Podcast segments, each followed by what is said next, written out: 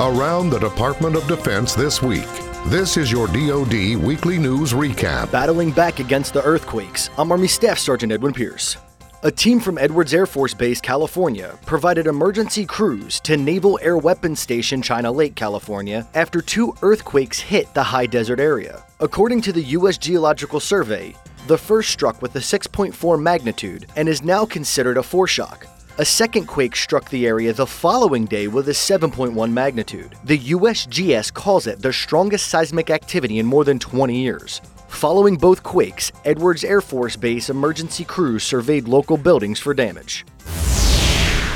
Joint Chiefs of Staff Chairman Marine Corps General Joe Dunford said the United States will move ahead with plans to build a partnership of nations to monitor and deter Iranian threats against commercial shipping in the Persian Gulf area and in a heavily trafficked waterway between the Arabian Peninsula and the Horn of Africa. Dunford said the Pentagon developed a plan and he believes it will be clear within a couple weeks which nations are willing to join the effort. Acting Defense Secretary Dr. Mark Esper raised the issue last month with Allied officials at NATO headquarters. Dunford said he discussed the matter with Esper and Secretary of State Mike Pompeo, and that the plans are coming together. He said the U.S. military's main role would be to provide intelligence and surveillance information to the ships of coalition partners that would conduct patrols.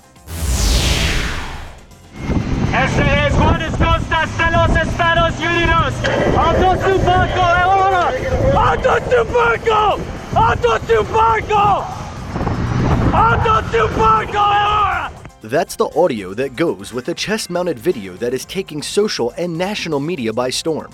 Members of the Coast Guard Cutter Munro's engagement team boarded a self propelled semi submersible suspected drug smuggling vessel back on June 18, 2019, while operating in international waters off the eastern Pacific Ocean. This operation, plus 13 others, led to a capture of 39,000 pounds of cocaine and 55 arrests. Vice President Mike Pence had this to say This year, the Coast Guard has seized roughly $3.6 billion in illegal drugs and detained more than 400 alleged smugglers. Make no mistake about it, Coasties. Your courageous service is saving American lives. That's your DoD News Daily Weekly Recap, and I'm Army Staff Sergeant Edwin Pierce. You can find more stories about your military at defense.gov and by using the hashtag KnowYourMil.